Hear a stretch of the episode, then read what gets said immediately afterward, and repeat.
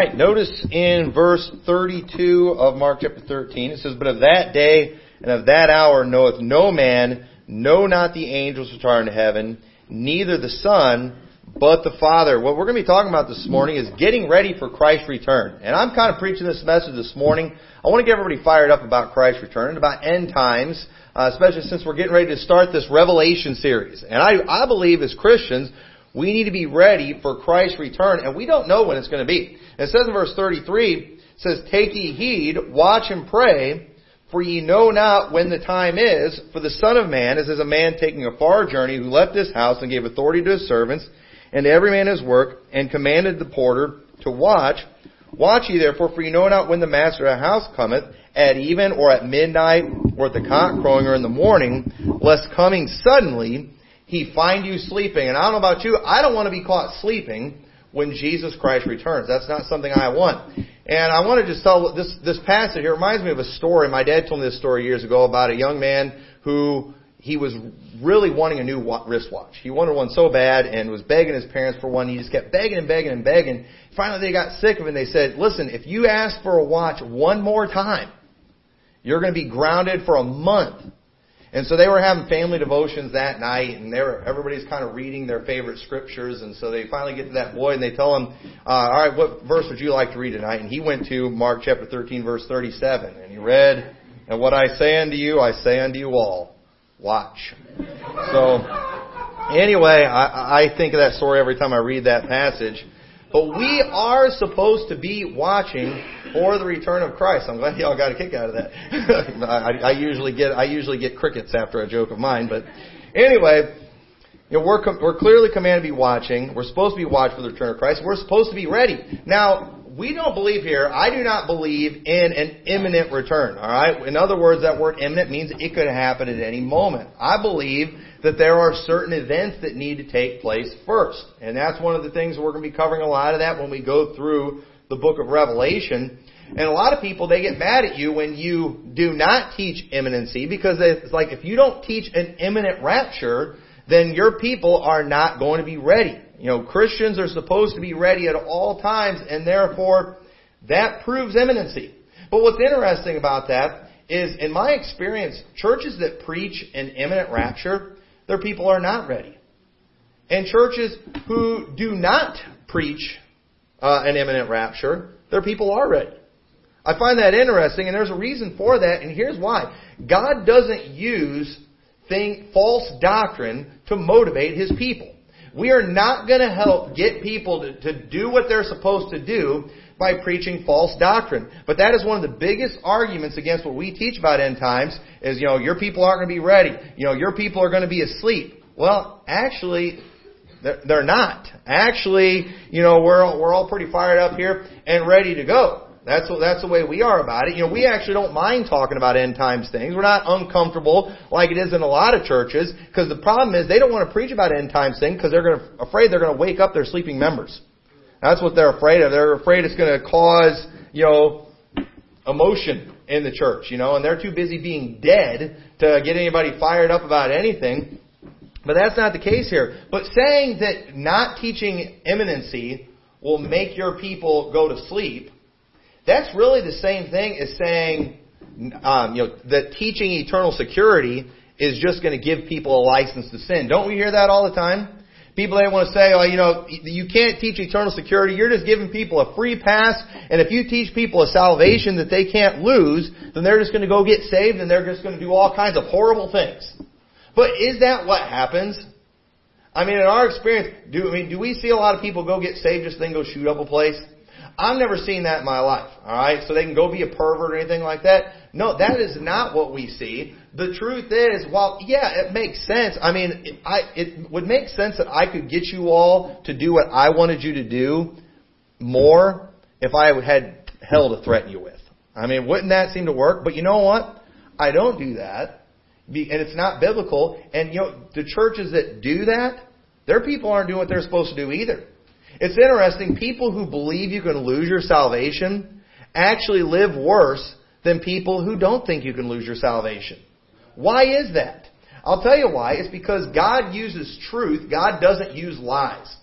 And people have come up with an imminent rapture as a way to try to get people to be urgent in their churches. And you know what? It's not working. You know what you have in those churches? You have a bunch of lukewarm Christians.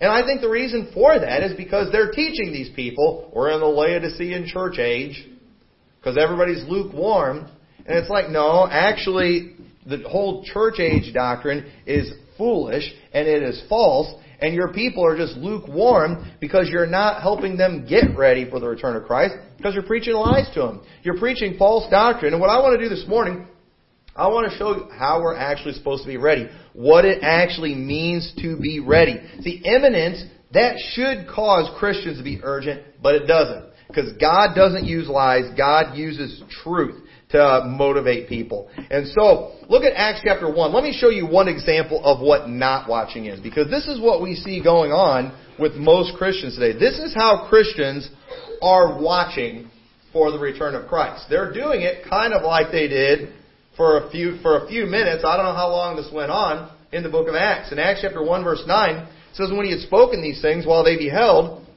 he was taken up and a cloud received him out of their sight. This is Jesus' ascension as he goes back to heaven, as he ends his earthly ministry. He floats up into the sky, and a cloud receives them out of their sight. Okay, and that cloud's important because when Jesus Christ returns, the Bible says, Behold, he cometh with clouds. Bible says when he returns, we're going to be caught up together with him in the clouds. When Jesus Christ returns, he's coming in the clouds at the rapture. So Jesus, he ascends up into heaven, a cloud receives him out of their sight, and it says, And while they looked steadfastly toward heaven as he went up, behold, two men stood by them in white apparel. You know what's happening? You've got a bunch, all those people, there, there's 120 people there. They're all standing there just with their mouths hanging open. Which is exactly what I would do if I saw something like that. I would probably stand there with my mouth hanging open. And I would, I'd be watching that cloud to see if it moves on and, you know, is he still there? What's going on? They're standing there gazing into the heavens. In verse 11, it says, uh, which also said, Ye men of Galilee, why stand ye gazing into the heaven? If I'd been there, I'd been like, well, because Jesus just floated up to heaven. You ever seen anything like that before? You know, that's pretty cool. All right, you know, and, and where did he go? That's why we're gazing into the heaven. And he said, This same Jesus which is taken from you into heaven shall so come in like manner as ye have seen him go into heaven. So this angel said, Hey, he's coming back. All right? He is going to return. So when he's saying, why stand ye gazing? You know, then why could, wouldn't the answer be, well, because if he's coming back, we're just watching for his return. I mean, there he is. There's the clouds. You know, behold, he cometh with clouds. I, have I've heard preachers do it before. You'll see a real cloudy day. You know, those good rapture clouds right there, you know. Listen, the guy said one time, oh, them's good rapture clouds right there. And this other guy standing there and he's just like, imminency. That's exactly what he said. and I'm just, I'm, I'm cracking up. It was funny. And, and that, that's what they always do. And you know, and they like to just go sit out there and look. Oh, maybe today, maybe the day this trumpet's going to blow. I, you know, I was watching Fox News and I saw them talking about Israel and what's going on over there in the Middle East. And I'm thinking the Lord's got to be about to come back right now. I just heard a prophecy preacher say all these things that happen is fulfillment of prophecy. Therefore, the rapture's imminent. And they, they get all excited about these things. And what do they do? They stand there gazing into the heavens. And they call that watching for His return, which we are commanded to watch for His return. But notice how the angel says to them, why are you standing gazing into the heavens? And you know, it wasn't because they were watching for His return, because here's how we watch, okay? What did Jesus do right before He ascended into heaven? He gave them the Great Commission. He told them to go into all the world and preach the gospel to every creature. You know how we watch for the return of Christ? We make sure we're doing what He told us to do. We make sure we're being obedient to His Word. He's given us a job to do, and so we ought to watch for Him the same way we often watch for our boss. Alright? And think about this. Okay? And if you've ever worked, okay, you know, I, I've got a part-time factory job. And if you've ever worked a job where you got a boss that kind of looks over your shoulder or whatever, alright, when you are working and doing what you're supposed to do, you are not looking visibly, are you? When you're doing what you're supposed to do, nobody is looking visibly for their boss. You know why? Because they're ready. If the boss sees me right now, he sees me following the rules, He sees me doing the work. You're not going to stand around gazing. But what do you do when you're breaking the rules? All right, not that I've ever done this, but I've seen other people do it. All right, you know what? What do you do when you're breaking the rules? You're watching. You're looking. You're looking for signs of His return. You know, you're looking at, you're looking. You know, could He be near? Because that I want to make sure I see Him first, so I can get back to work real quick. But when you're actually doing the work that you're supposed to do, you are not going to stand around gazing. And you know what we've got today in a lot of churches who are looking for the return, who believe in imminency? You know what they're doing? They're standing around looking, watching, looking for the signs and all these things, watching Israel. You know why? Because these people know they're not doing what they're supposed to do. They know they're not doing the work that they're supposed to do, and they've got it in their head that when all these things start happening, all these things start falling into place, you know, then, then I'll get my act together. But you know, the truth is, what I have seen in churches who believe like we do on end times, who don't believe in imminent rapture, you know what you got the people in those churches doing? They're out going soul winning. They're out knocking the doors. They're out doing the work. That is actually how we watch. Okay? We watch by doing the work. Alright? I am, I want to be, when He returns, I want to be caught doing what I'm supposed to do. I want to be caught doing what He commanded me to do. The last thing He said to do before He left was to go into all the world and preach the gospel to every creature. And obviously we can't be out soul winning 24 hours a day, but you know what? I can make sure that when He returns, that that is a regular part of my routine. That is a regular part of my life. As a pastor, I can make sure that is a regular thing that is going on in our church, that is an emphasized thing that we are actively doing, because that is exactly what He called us to do, and I want us to be ready for Jesus Christ's return. So you know what we're going to do? We're going to be busy soul winning. We're not going to be standing gazing. I'm not going to have the prophecy preachers coming in and giving us a bunch of Fox News talking points and telling us about what's going on in Israel. I don't care about any of that stuff. What I care about is are we doing what Jesus said to do? And Jesus told us to go into all the world and preach the gospel to every creature. He said baptizing them in the name of the Father and the Son and the Holy Ghost teaching them to observe all things whatsoever commanded you. So you know what we're going to do? We're going to preach the whole Bible. That's why we constantly preach through entire books of the Bible, chapter by chapter. And eventually, I hope to preach through all 1189 chapters of the Bible while hitting a bunch of other subjects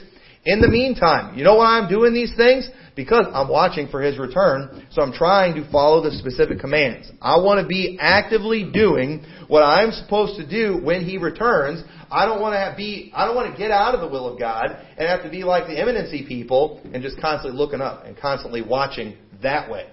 That is not how we're supposed to watch.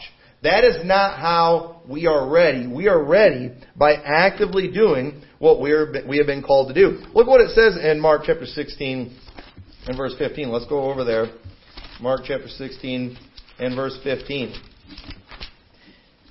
It says, And he said unto them, Go ye into all the world and preach the gospel to every creature. In verse 19 it says, So then after that the Lord had spoken unto them, he was received up into heaven and sat on the right hand of God. That's exactly what we see in Acts chapter 1. He, after he, so he says, go into all the world.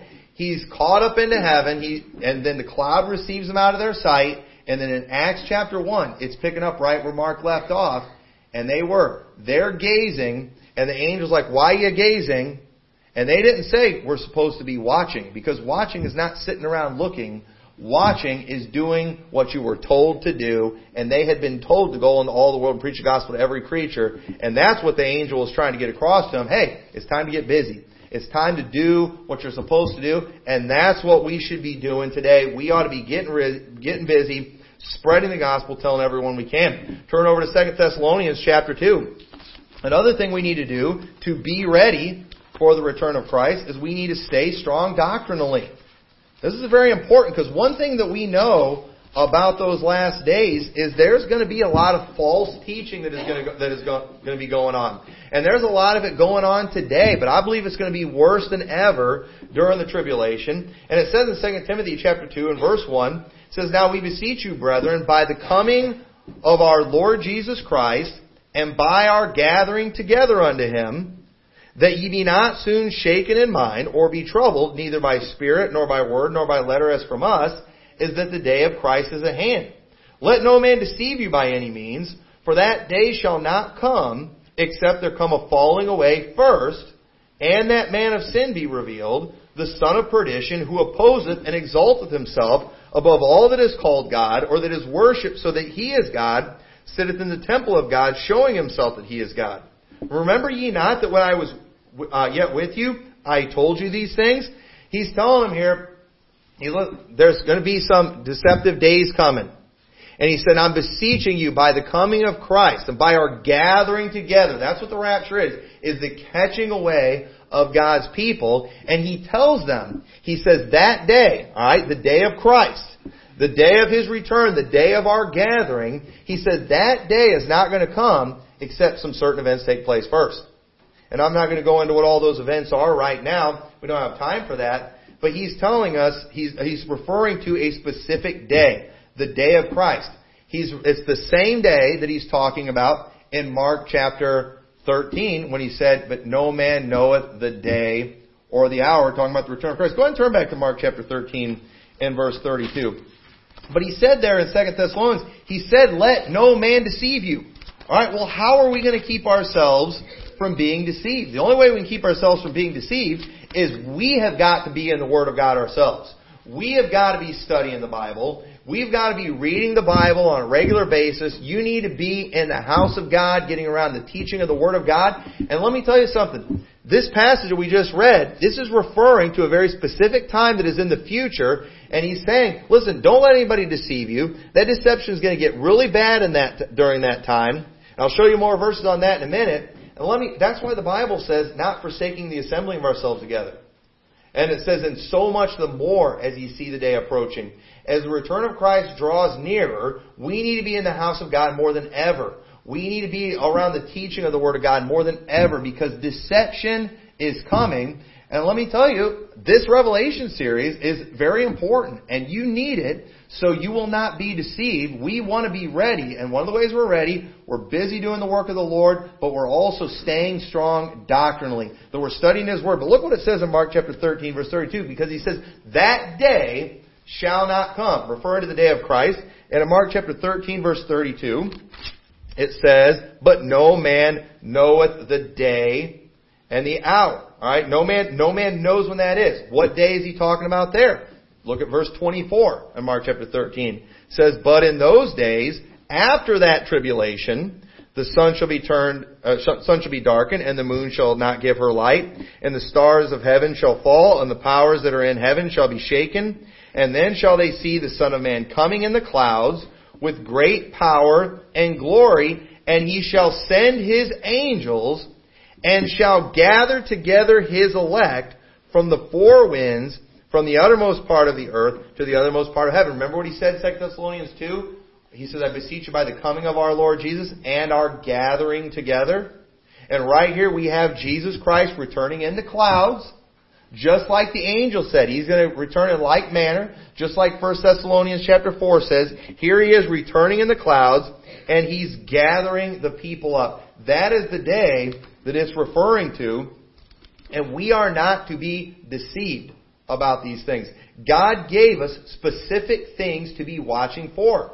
He said, that day shall not come, except a falling away come first and that man of sin be revealed. I believe a reference to the abomination of desolation. If you don't know what that is, you'll learn about that when we go through the Revelation series. Uh, th- that is a very important day, one that is coming up. And what people often say who teach imminency, when they scoff at our teaching, they say, you know what, you people aren't looking for Jesus Christ. You're not looking for Jesus Christ, you're looking for the Antichrist. You're not looking for the, you know, they'll say, I'm not looking for the undertaker, I'm looking for the uppertaker. You know, they start using all the slogans and things like that. But listen, if, let's, if you're in Chicago and you're wanting to come visit us here in Rock Falls, and I'm giving you directions, one of the things I might say is like, hey, when you get to Dixon, when you see Dixon, we're the next town. And if somebody's driving, they're coming to Rock, Rock Falls is what they're looking for. Rock Falls is where they're wanting to go. But if they're watching for Dixon, it doesn't mean they're not looking for Rock Falls too. They're wanting to see Dixon so they know when they're getting close to Rock Falls. And the thing is, yeah, I, I'm looking for Jesus Christ. But listen, it was Jesus that said, hey, before I return, you're going to see some things first. So I'm watching for those things, not because I want to go to Dixon, alright, but I want to know when I'm getting close to Rock Falls. And so I'm watching for the Antichrist, not because I'm anxious to see the Antichrist, but I just know what comes after him. I'm watching for that abomination of desolation, not because I'm excited about what's going to happen during that time, but I'm really excited about what's going to come after that. And you know what? My kids do the same thing whenever we travel anywhere. If we're traveling to my mom and dad's house, it's like when they see Mendota, like, all right, we're only like 15 minutes away. And it's not that they're anxious to get to Mendota, but it's like they want to know when they're close. You know, 15 minutes is not bad. And I know it's only an hour there, but it's a boring hour. And they and so they are they they watch for those things. And it's not that they're looking, that's what they're looking for. They're looking for what comes after that. And so that is just a foolish argument because I'm not the one who said certain things have to happen first, okay? The apostle Paul said it. Jesus said it. Jesus gave, uh, at the Olivet Discourse, Jesus basically laid out the tribulation. Jesus showed the abomination of desolation. And then Jesus showed the sun being darkened and the moon turned to blood. And then Jesus showed him returning in the clouds after the tribulation of those days. It was Jesus that did that. So I'm just following his directions. I'm watching for those events, not because I'm anxious for those events. I'm anxious for what comes after that event. And so I don't want to be deceived during that time. Jesus said, you know, he warned, hey, if one say Christ is here or is there, you know, don't listen to him, don't follow him. There is going to be a lot of a lot of deception during that time. And go ahead and turn over to um, uh, Revelation chapter three. Revelation chapter 3. So he said, he very clearly, you know, he said to watch. He said if it were possible, they would deceive the very elect. The deception that is going to be going on before the time of Christ, it is going to be strong deception. It is going to be very convincing. And the only thing I think that's going to keep us from being deceived is the Holy Spirit. And so we've got to make sure that we are, that we're studying our Bibles, that we're doctrinally sound. But in Revelation chapter 3 verse 3, look what it says. It says, Remember therefore how thou hast received and heard and hold fast and repent. If therefore thou shalt not watch, I will come on thee as a thief. And thou shalt not know what hour I will come upon thee. Alright? Now, y'all see what's going on here? Jesus is giving this church a warning. And the warning is, if you don't watch, I'm going to come on you as a thief. Okay? Now, I'm not adding to the words of Christ, but I'm just using simple deduction here. And if he said, if you don't watch, I'm going to come on you as a thief, would it be okay for me to say then, if I do watch, he won't come on me as a thief? I mean, does that not make sense? Parents, if you tell your children, hey, if you don't stop doing that, you're going to get a spanking. Well, it would be okay if your child interpreted that, so if I quit, I won't get a spanking? I mean, doesn't, isn't that just common sense right there? And that's, if, if Right there, he said, if you don't watch, I'm coming on you as a thief. That means if we do watch, he won't come on us as a thief. All right, turn over, and so turn over to First Thessalonians chapter five. So another thing we've got to do in order to be ready for the return of Christ is we need to have a walk with God.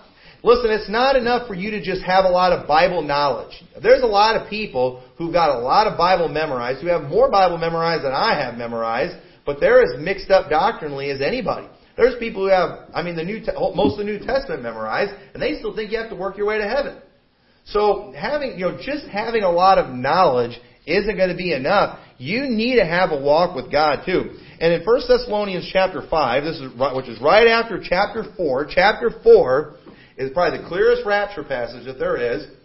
And then when he gets to chapter 5, he says, But of the, the times and the seasons, brethren, ye have no need that I write unto you, for yourselves know perfectly that the day of the Lord so cometh as a thief in the night. Okay? The day of the Lord's coming as a thief in the night. And right, people say right there, see, you're not going to be able to see it coming. He's going to come as a thief. Well, let's keep reading, alright? Everybody wants to get all their theology from one verse and they just want to stop. Let's keep reading. For when they shall say peace and safety, then sudden destruction cometh upon them, as travail upon a woman with child, and they shall not escape. But ye, brethren, are not in darkness, that that day should overtake you as a thief. Alright, so if you just read two more verses, you'll see, yes, the Lord's coming as a thief in the night, but wait, we're not in darkness, that that day should overtake us as a thief. Alright? We're actually having a walk with God. It says in verse 5, Ye are all the children of light and the children of the day. We are not of the night nor of the darkness. Therefore, let us not sleep as do others, but let us watch and be sober. Is that not exactly what we saw in Matthew chapter 13? in that parable where he commanded the porter to watch and he said, lest coming suddenly he find you sleeping? Paul is warning us about the exact same thing. He's saying, listen, don't be caught sleeping when the day of the Lord comes. Don't let the day of the Lord come upon you as a thief in the night. He's telling them to watch and be sober. And he says in verse 7, For they that sleep, sleep in the night, and they that be drunken are drunken in the night. But let us who are of the day be sober, putting on the breastplate of faith and love, and for an helmet the hope of salvation. For God hath not appointed us to wrath, but to obtain salvation by our Lord Jesus Christ, who died for us, that whether we wake or sleep, we should live together with him. Wherefore comfort yourselves together and edify one another, even as also ye do. So we see as believers, if we're not careful, even though I, I said I don't believe the rapture is imminent, but I do believe that we could sleep through these things. And right there, that people will call that a huge leap, but I'm going to show you that's not a huge leap. thing. how could you sleep through the tribulation? How could you sleep through the abomination of desolation? How could you sleep through all these things? Well, I, I believe that you actually can. Otherwise, we wouldn't have been commanded to stay awake. And we wouldn't have been commanded to watch. We were commanded to do all these things. It's like people think when they think of the tribulation, you know, we watch too much Hollywood, we watch too much disaster movies, okay? And while a lot of bad things are going to be going on in the world, it's not going to be like necessarily like a non-stop action-packed movie 24/7 everywhere in the globe. Now, a lot of bad things are going to happen in a lot of parts of the earth. But you know what? The Bible also says, as in the days of Noah, they were eating, drinking, marrying, and giving in marriage. Until Christ turned. I'll, I'll go there here in a little bit. But the key is here, we need to have a walk with God. If you're not having a close walk with God, I believe you're going to miss some of these things. And so look at, look at Luke chapter 17 and verse 26. Because you think, how could you sleep through the tribulation? Well, in Luke chapter 17 verse 26 it says, As it was in the days of Noah, so shall it be also in the days of the Son of Man. They did eat, they drank, they married wives, they were given in marriage until the day that Noah entered into the ark, and the flood came and destroyed them all. Therefore, as it was in the days of Lot, they did eat, they drank, they bought, they sold, they planted, they builded. But the same day that Lot went out of Sodom, it rained fire and brimstone from heaven and destroyed them all. Even thus shall it be in the day when the Son of Man is revealed. So people, they see that passage there, and the main point that God's trying to get across here is He's saying that the same day that God took His people out, His wrath came. Remember at Sodom and Gomorrah, God pulled Lot and his family out, and then wrath was poured out. Same, and the same thing's going to happen before God pours His wrath out on this earth, and the tribulation is not the wrath of God. Before God pours His tri- uh, wrath out, He is going to pull us out.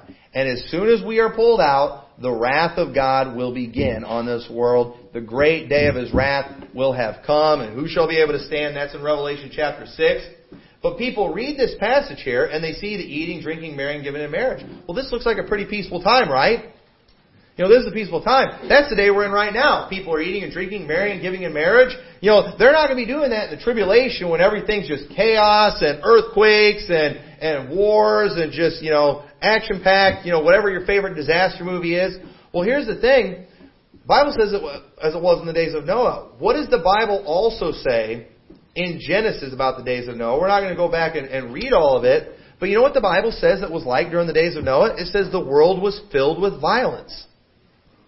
Did you know even when the world is filled with violence, people still go on with their life in other parts of the world?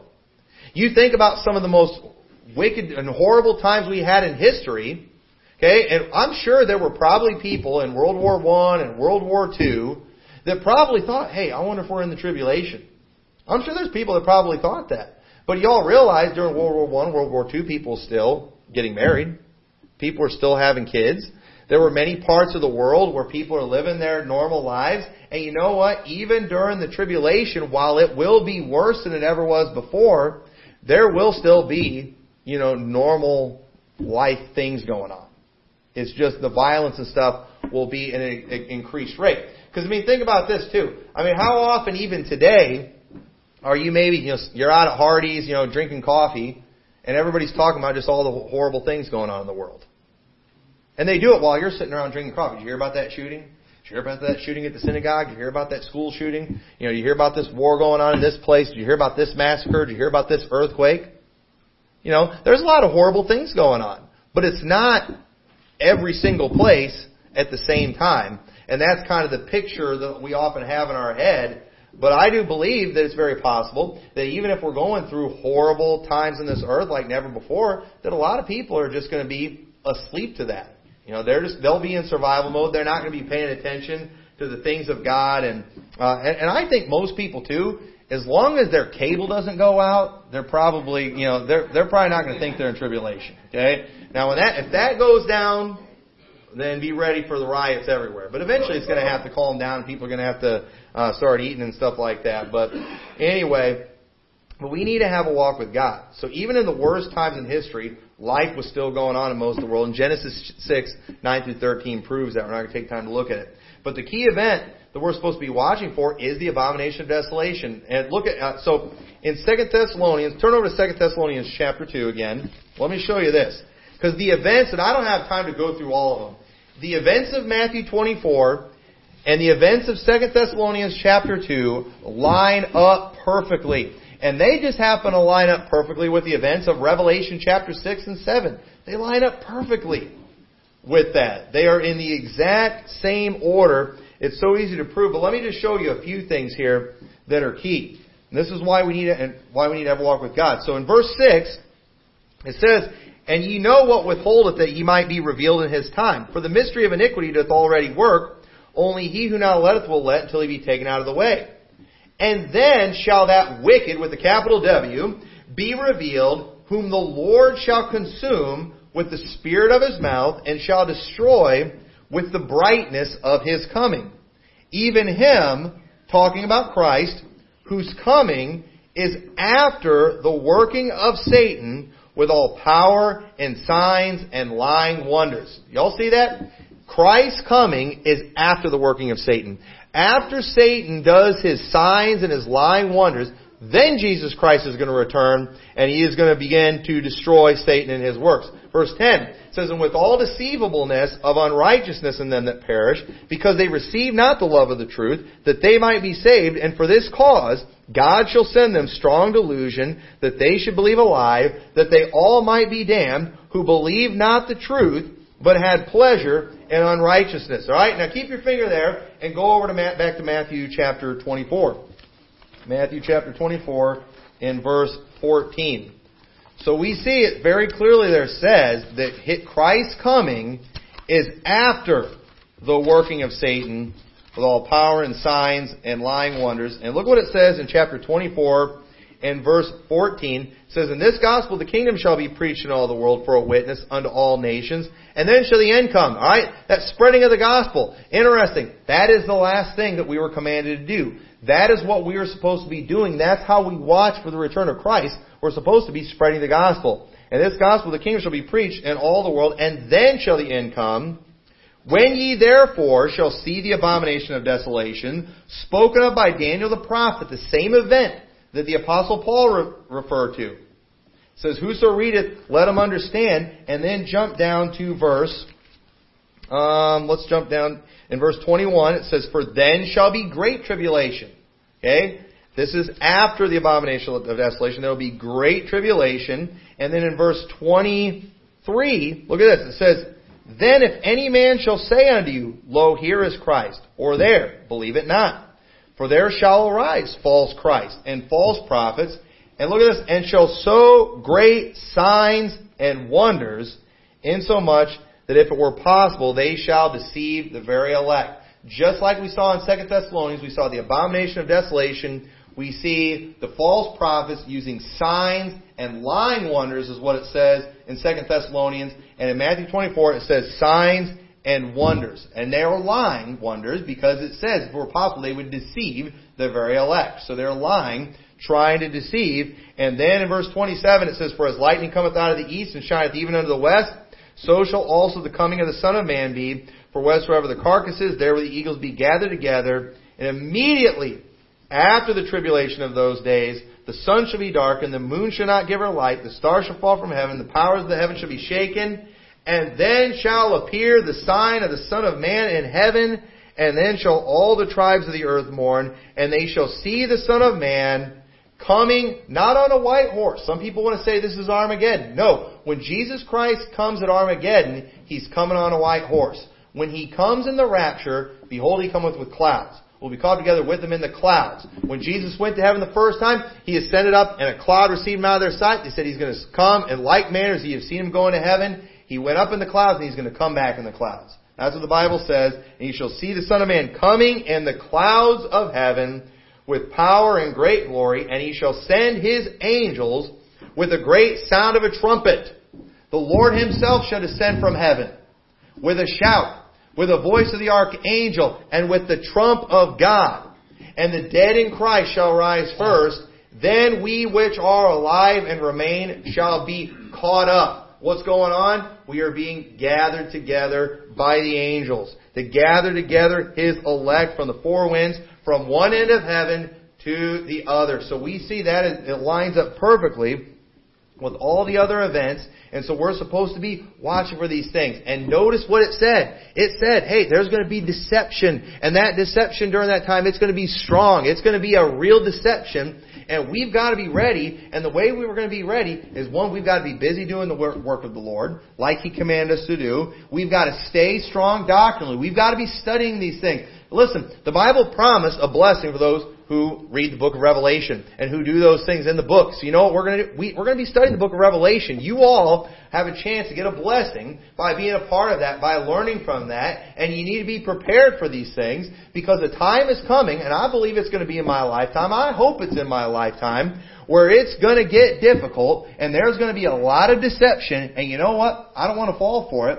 I want to stay strong doctrinally, so we're going to keep on studying these things like we're supposed to. We're not going to avoid the book of Revelation because it's controversial. We're going to preach it. And then we're also going to try to have a walk with God. We're going to try to walk with Him. And by, you know, Moses or uh, Noah was somebody who had a walk with God.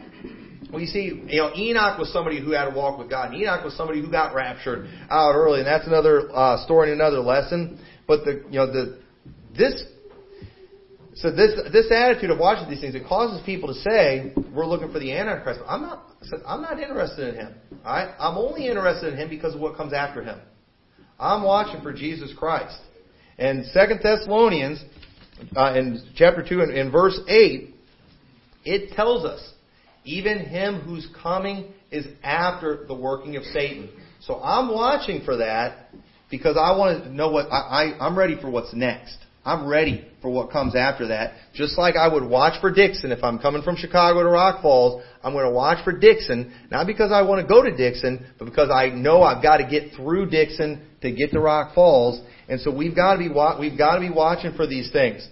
And see, you're not going to have time to change your ways when all these things start going down. In Revelation 22 verse 6, it says, He said unto me, These saying are faithful and true, the Lord the Holy and the Holy Prophet sent his angel to show unto his servants the things which must shortly be done. Behold, I come quickly. Blessed is he that keepeth the sayings of the prophecy of this book. Verse 11. He that is unjust, let him be unjust still. Is God wanting us to be unjust people? No, you know what he's saying? If that's what you are now, that's what you're going to be then. You're not going to have time to change. When Jesus Christ returns, when this all starts going down, that is not going to be, you're not going to have time to become a good Christian and to get right with God. If you're not going to be a good Christian right now, you're not going to be a good Christian during the tribulation. And so verse uh, 12, or uh, read the rest of verse 11. He which is filthy, let him be filthy still. And he that is righteous, let him be righteous still. And he that is holy, let him be holy still. You know what we need to do? We need to today the, we need to try to get ourselves in the spiritual condition that we want to be in when Jesus Christ returns. Today. Even if it's not imminent, today is when we need to do it because He's coming quickly. It's going to happen fast. And if you're not doing it today, you know what that means? That means you are asleep. And you, and you might sleep through these important events and you're not going to see these things coming and you are going to be ashamed at His coming. There are going to be many who are ashamed at His coming. Verse 12, And behold, I come quickly, and my reward is with me to give every man according as his work shall be. Verse 20, He which testifieth these things said, Surely I come quickly, and I like what John said, even so, uh, you know, come Lord, even so, come Lord. And that ought to be our attitude. You know what our attitude should be? We ought to say, you know what, I'm ready today. Even so come Lord. People look at 2 Thessalonians chapter 2 and they're like, why were these people worried that Jesus Christ was returning? That can't be talking about the rapture, because why would they be, you know, discouraged or worried about the day of Christ being at hand? I'll tell you why. Maybe it was because they knew they weren't ready. Maybe they were ashamed of their walk, and they were thinking, you know, we'll get ready later. But they, but they knew better than to think that you're going to have time, and if the day of Christ is at hand, maybe they were ashamed of their Christian walk. I don't know. I mean, I think that makes much sense as anything these other people are coming up with. And I think it lines up with what we're seeing here. Listen, if you're not ready for Christ today, there is no guarantee you're going to be ready when he, when he comes. So you better get ready today. And you know what the main thing you need to do? You need to get saved if you're not saved. That's the most important thing you can do. Titus chapter 2 verse 11 says, For the grace of God that bringeth salvation hath appeared to all men, teaching us that denying ungodliness and worldly lust, we should live soberly, righteously, and godly in this present world, looking for that blessed hope and the glorious appearing of the great God and our Savior, Jesus Christ, who gave himself for us that he might redeem us from all iniquity and purify unto himself a peculiar people, zealous of good works. These things speak, exhort, and rebuke with all authority. Let no man despise thee. Listen, a person who's looking for the coming of Christ, they're not going to be lukewarm. They are not going to be a Laodicean Christian. Not if they're watching. Not if they're looking. But a, a Christian who is looking for Christ, they're going to be that, that peculiar person who is zealous of good works. And that grace of God that brings salvation, it teaches us some things. And you know what? It, it, one thing it's going to teach, it teaches you need to get saved. If you're not saved, you are, definitely are not ready for the return of Christ you better call on the Lord for salvation. You better quit trusting in your own righteousness. You better quit trusting in your own goodness. And you better admit that you're a sinner. And you better call on the Lord and ask Him to forgive you and to save you from your sins, just trusting in what He did for you on the cross and not trusting your works. If you're thinking you're going to heaven because of something that you have done, you have missed the boat. You have fallen from grace. Galatians teaches. Salvation comes through faith in Jesus Christ, and that is the most important thing that you can do. That is step number one in getting ready for the return of Christ. And you better make sure you, you've done that. So with that, let's pray. Dear Lord, we thank you so much for your goodness to us. We thank you for your word. And dear God, I pray you'll help us to get ready. Lord, if there's one here that's not saved, I pray they'll take care of step one and they'll call on you for salvation so they'll know that their soul is secure. And I pray for those who are saved, I pray that they will get busy doing the work that you called us to do. I pray that they will get strong doctrinally. They'll study your word and they'll uh, prepare themselves. And I pray that they will have a walk with you. Lord, I pray that we won't just uh, fill our heads with knowledge so we can be puffed up, Lord, but we'll uh, fill our heads with knowledge so we can serve you better and we can please you more. I pray you'll help everyone there. In your name we pray. Amen. Let's go.